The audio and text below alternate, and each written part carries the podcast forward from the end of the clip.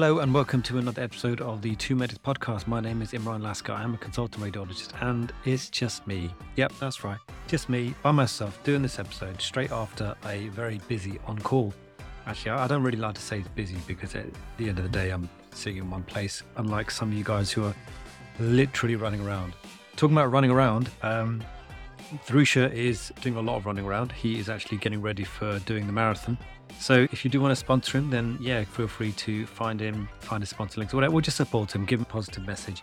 I genuinely don't know how anyone can do all that running around stuff. It just, I go to the gym, I do, and I've been recently going to the gym a lot more because, let's face it, I'm getting older, and I feel like I'm not going to get fit now. I'll probably never get fit. So I've been trying to hit the gym, and it's been really difficult. And but like hitting weights is not that bad because like you you push hard and then you relax and then you push hard again and then you relax. But with running, it's just constant pain, isn't it? I just don't know how people do it. I really don't. So I rate the youth through shot. I rate anyone that's doing any sort of marathon, but I've given up that kind of long distance stuff. It's just not for me. So let's talk about Twitter and what has been going on Twitter. One particular tweet that I thought was relatable to me anyway. I do remember feeling like this. Um, Donna Wakefield said she became a consultant four years ago and since then, I've been constantly checking my emails on my phone 365 days a year. First thing I do on waking up, last thing I do before I close my eyes, I literally can't take it for a second longer. I've deleted emails from my phone. Now, I don't know what everyone else is, but I'm terrible with my emails. And actually, I feel like it's by design. Like I purposely decided not to reply to a few emails because I just think I can't be bothered with the amount of hassle it's going to be. And hopefully, going to be too much hassle for you to email me again about whatever the situation may be. But when I first qualified, I really was good. I used to reply straight away. My emails used to be down to zero, literally completely nothing there. And then as time's gone on, it's just, oh, I don't know, it's just exploded. I've got too many emails coming in. Now, I remember when I was a registrar, one of the consultants did say to me, You're quite difficult to get a hold of, Imran. I think you need to get your email on your phone. And she, they actually took my phone and they started installing the NHS email onto my phone. And back then, it was a little bit more complex than it is now. And I was offended. I was genuinely offended. I couldn't believe that someone would take my phone and do something like that. And so as soon as I got out of that room, I deleted it. I did not want to be getting emails. And I think actually a lot of that, as a junior anyway, I used to just get worried about any email that came in. I always thought I must be in trouble, something's happened. And guess it was just the kind of thing that I was getting used to. Like emails were never particularly nice most of the time. At least now they're respectful, even though they may be telling you about some backlog and you get the odd email about outstanding scan. You think, oh yeah, awesome, man. What, how good was my scan? And it turns out, no, they're telling you there's an outstanding scan, i.e., a scan that needs to be done as soon as possible. You almost feel like you want to block that kind of thing. Sorry, going to be terrible segues the entire episode. Shivani was talking about why do some people on here, i.e., Twitter, feel slighted if they're blocked by someone? Why do, why do they imply the person blocking has a fragile ego?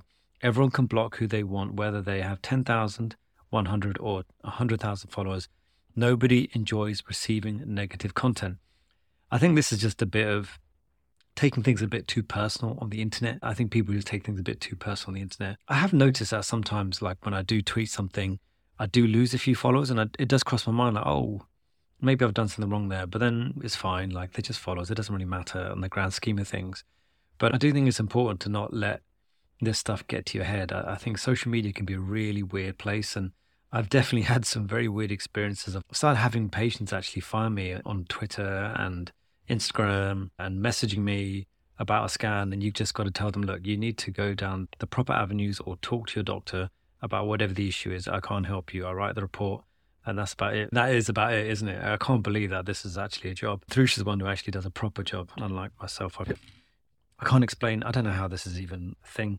Anyway, yeah. Hmm. So yeah, getting getting blocked can be a very beneficial thing for both sides, I think. And I remember not so long ago, I was getting to a bit of a storm over a tweet and people were tweeting at me. And I just realized like their agenda was very much against anyone of the doctor profession. And they were using my tweet to be fuel for their fire.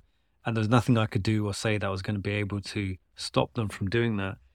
And so just, it was just easier just to just leave it, just block them, move on and don't think about it. And then you've done them a favor, you're doing yourself a favor, and you can just carry on with the rest of the day. And use social media for what it's meant to be for, like I think it's meant to be for anyway. Enjoyment, genuinely enjoying yourself, and yeah, getting to learn about things and learn about people.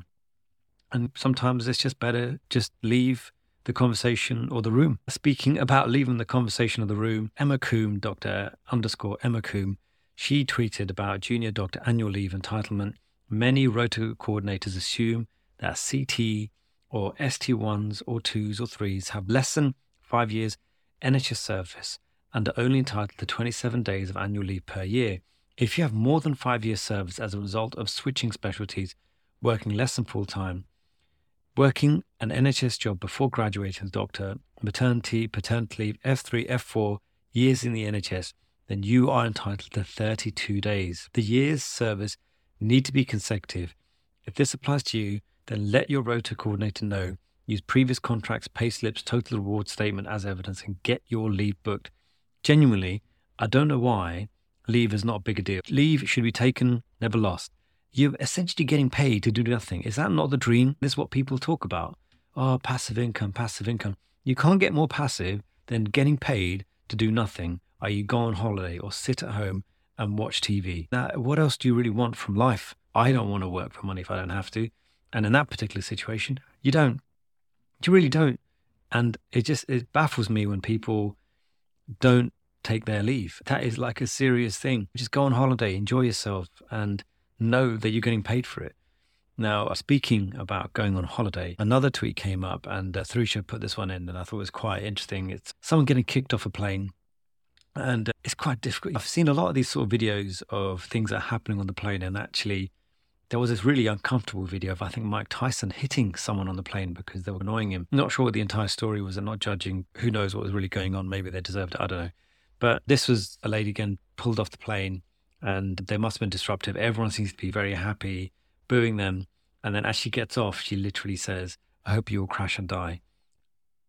It's just wow. There are some serious extremes uh, to come back. And coming off a plane and saying that to people is just unbelievable, isn't it? And the it just I can't even imagine saying that to anyone. It's such a scary and horrible thing to even think about. I I do stress when I'm on the plane.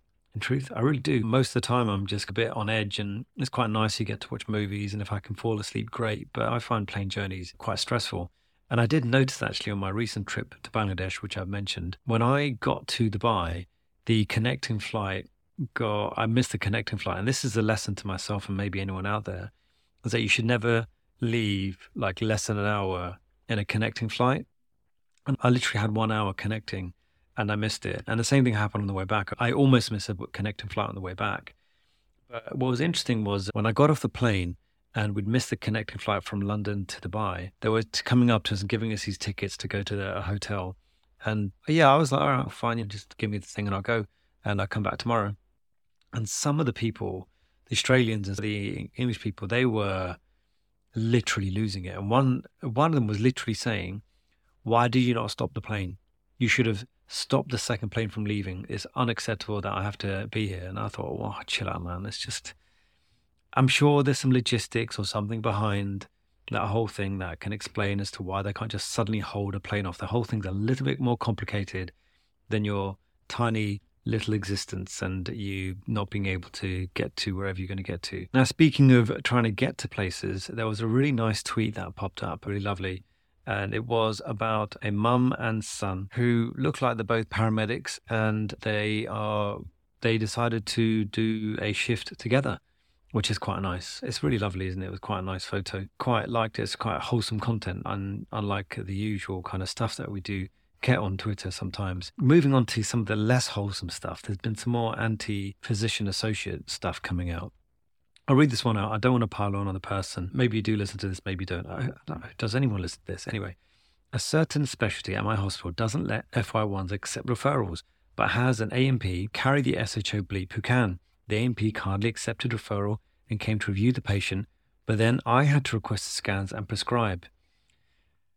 You know what? I just sometimes feel as though you need to just do something else, all of you guys. Just uh, go have another life outside of work and stop getting worked about what other people are doing at work and stop defining what a doctor should and shouldn't do. Of all the things, accepting referrals, reviewing people, is it really that complicated? Is it really that interesting? Is it really something that you so dearly wish to do? If it is, why don't you go to the ANP and say, look, I want to do this part of the job? Maybe they'd like to just sit around and do nothing instead of giving you the opportunity to do something else. The, stuff that people complain about when it comes to other healthcare professionals and what they feel to be boundaries. It's just completely barmy to me. I just think that, look, do you have a job? Yes. Do you get paid to do your job? Yes. Does anything else matter? No. No. Nothing. Just go do your job, go home, go do something fun, see your family, see your friends, and stuff like this, which in truth is really not that interesting. It's really not that interesting. And people say, oh, but I don't think these the allied healthcare professionals, the physician associates should be taking bloods oh, come on, taking bloods is not that interesting. It really isn't. It's probably one of the most mundane things that of all the things to do, why would you want to just take bloods? It just, you know what? I just try and find another identity beyond hating on each other or something. I don't know. Speaking of bad takes, there was an absolutely horrendous thing that happened. It's one of these dating apps. So dating is so easy for men. Just pick one of the hundreds of nice guys on the app. And so someone has messaged someone else and they're saying, Hi, Lauren looking good in your pics. Would you be um, willing to put your children up for adoption? I want to date someone without kids, so looking for someone who's willing to free themselves of their current kids. Wow, they must really think that they're special for someone to literally consider giving up their kids for them. Who who says that is I I couldn't there's like a level of expectation that you have in terms of what you hear is going on and I've spoken to a few people and they'll say, they'll literally say this phrase, and maybe, hopefully, I'm not using it in the wrong context, but why are men? And stuff like this, and some of the stuff you hear about is just, it's just beyond belief. I don't know where these people are coming from, how they think they can say or even think those kind of things. It's just completely unbelievable. You want, you'd hope that's got to be some sort of joke. There has to be some sort of joke, right? That can't have really happened, can it? Maybe you guys can tell me. So, talking about something that hopefully you wish didn't happen. A long time listener, a Dr. Dolly Sud underscore PhD, says, Good to know that when you hear someone usually racially offensive language at the gym and you report it to the manager that their response is, We can't do anything. Isn't that, that sounds like a path of least resistance? And I know I joke about taking the path of least resistance as the majority of my life choices have become or are. But I think there are points where you just got to be like, like you, you got to do something about that. You can't be you just can't be letting that kind of stuff go. And uh, I think this is the constant battle, isn't it? Of being a brown person, a black person, just being someone who's not quotation mark English. You always, you always have that kind of niggling feeling that you're a bit uncomfortable. And when someone says something like that in a place that you should be able to just go and do what you've got to do and leave, it does make you feel a bit uncomfortable, doesn't it? It really does. And it is worth calling out, especially when it's so blatant like that. And even when it's not so blatant, it is worth calling out. And I think someone else that was being called out um, is someone that's worth looking up. Adiba, I hope I say this right. Adiba Jag, J. Gidar. And basically, they are a hijabi lady and they've written some books. And someone has literally said, no hate, but this feels like forced diversity. This person looked at this other person who's written a book and got it published and so seen that they are brown, they're Muslim, and said, well, you know what, this is forced diversity. This is something that I actually noticed when my sister went on to the that TV show Sewing Bee, Great British Sewing Bee, and um, it wasn't long after Nadiya had won the Great British Bake Off, and so people were tweeting and commenting on pictures saying, "Oh, it's just a cheap version of Nadiya." That's all this is. Or it's uh, the BBC's attempt at another Nadiya. It's like, what are you talking about? First of all, it's not the BBC. Yeah, it's, it was done by a different. A production company makes these things and then sell it to BBC. It's not the BBC. That's not how it works. Anyway, pedantic aside, I felt really sad and a bit taken aback that all they saw was a brown person with hijab and immediately related to the last brown person who had hijab that was on a show that was remotely similar. But they'll never have that sentiment had it been a white person? Are they going to suddenly say, oh, there's just going to be another version of this other white person who'd won this TV show from some other thing ages ago? It just shows you what people see and what they want to see and the things they pick up. And that sort of unconscious bias, I think we spoke about that the day, that pops up when this kind of thing happens. What do people want? Do they just want people like myself to not exist and not achieve anything? Because if we do achieve anything, it's just going to be hitting a quota. There's going to be some sort of forced diversity project. It's just so stifling for anyone to actually try and achieve something and be proud of it. If that little back of your head, someone in the back of your head, it's going to be in the head, back of your head anyway, and someone's going to go and say something like that. It's really upsetting, really upsetting. And uh, yeah, who knows? Maybe people were. This is what's. This is something that does go through my mind quite a lot. In terms of, I've got children. Yeah, they're both brown. Unsurprisingly, is it going to be ceiling of achievement for them just based on the fact that they're brown? Is that what it is going to be like? If they do achieve anything, is it always going to be because they're brown and they've got Muslim names? Is that the way it's always going to be for them? Is basically anything they achieve always going to be attributed to the color of their skin and where they're from rather than the fact that they may have achieved it on good merit on their own? It's quite sad, actually. That kind of brings us on to Simon Lammy, and he tweeted out If you analyze Dr. Bawa Garba's case, four points of intersection coalesce to harm her She's a woman, a black woman, a black Muslim woman, a black Muslim woman from overseas. The NHS wouldn't have survived this long if foreign workers hadn't populated its ranks. Now, this is interesting as well because it reminded me of recently going into central London. I think I went to Winter Wonderland with the kids. And uh, before we went there, we walked near Buckingham Palace and there was these nice monuments actually. And one of them had written Bangladesh on it. India, Pakistan, and all these countries. And so I walked up to it just to read a little bit about what it was and what this monument was for. And this monument is erected for in honor of the Indians, uh, Bangladeshis, Pakistanis, all the people from the Asian who um, fought, volunteered to fight in the war. And it really reminded me of something Akala had talked about in that these people volunteered to fight for this country, but the way they're treated, like now, I was in. If I was to get some family member to come over and visit, it's, it's quite difficult to get a visa. It really is. For other places who they've been, this country had been in war with, they just walk in and out like there's no issues. And so you think, yeah, you're building these monuments and you're commemorating all this stuff, but the way you're treating other countries, people that you don't think are English enough, it's just it's not very nice, is it? It doesn't seem. This is not what these people fought for. I think they were fighting for the bigger idea of a United Kingdom and all that kind of thing, all that kind of stuff they went in for. But I don't think that comes back. And I think in the general rhetoric of society these days, it just seems that, yeah, this kind of stuff is not appreciated. Like they just seem to not talk about it and almost forget it and almost they go on about it as if they just did it on their own. No one came in to help at any point. But I remember when Dr. Gar- Bawa Garba's case came about, one of the consultants I was working with literally looked at the picture of and said, Yeah. She said, She just said to me, You just knew that it was going to end bad, isn't it? Just by looking at her. And again, it just shows you like the attitudes of people in terms of what they're picking up when they see someone. And they're not seeing a doctor, they're seeing all those things a black woman, a Muslim who's wearing a headscarf, someone who's not from around here, getting into quotation mark trouble. And then the immediate thing is guilt, right? The, the, immediate thing is guilt. Straight away, people are feeling as though this person must be guilty or there's something wrong with them. They're not given any sort of benefit of the doubt. I think if we look back at that, it was, we all didn't we? We all looked and saw that there were so many factors that went into what had gone down. It wasn't just one person's fault. It just wasn't.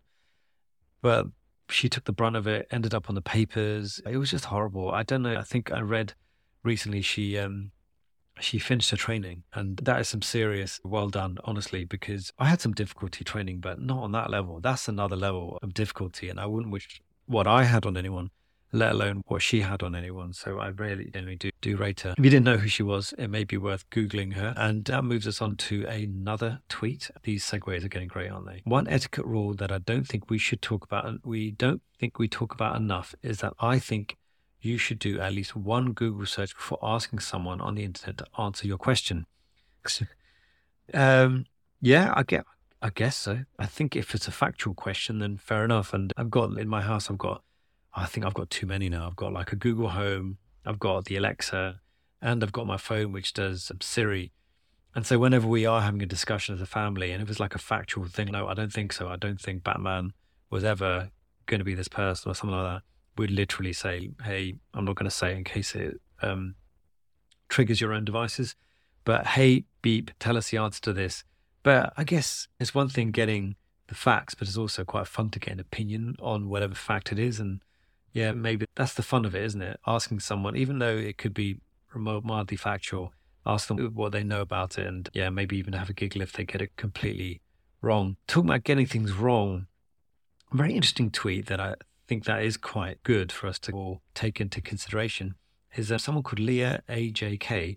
She says, I'm so glad no one filmed my reaction when I could quotation mark here for the first time when I was five and posted on the internet because these people wouldn't care about the fact that the process of me getting my hearing aid was so traumatizing or that I struggled to understand anything for years after because I was forced to wear a hearing aid uh, that I couldn't hear anything coherent out of, and every noise I heard was so painful.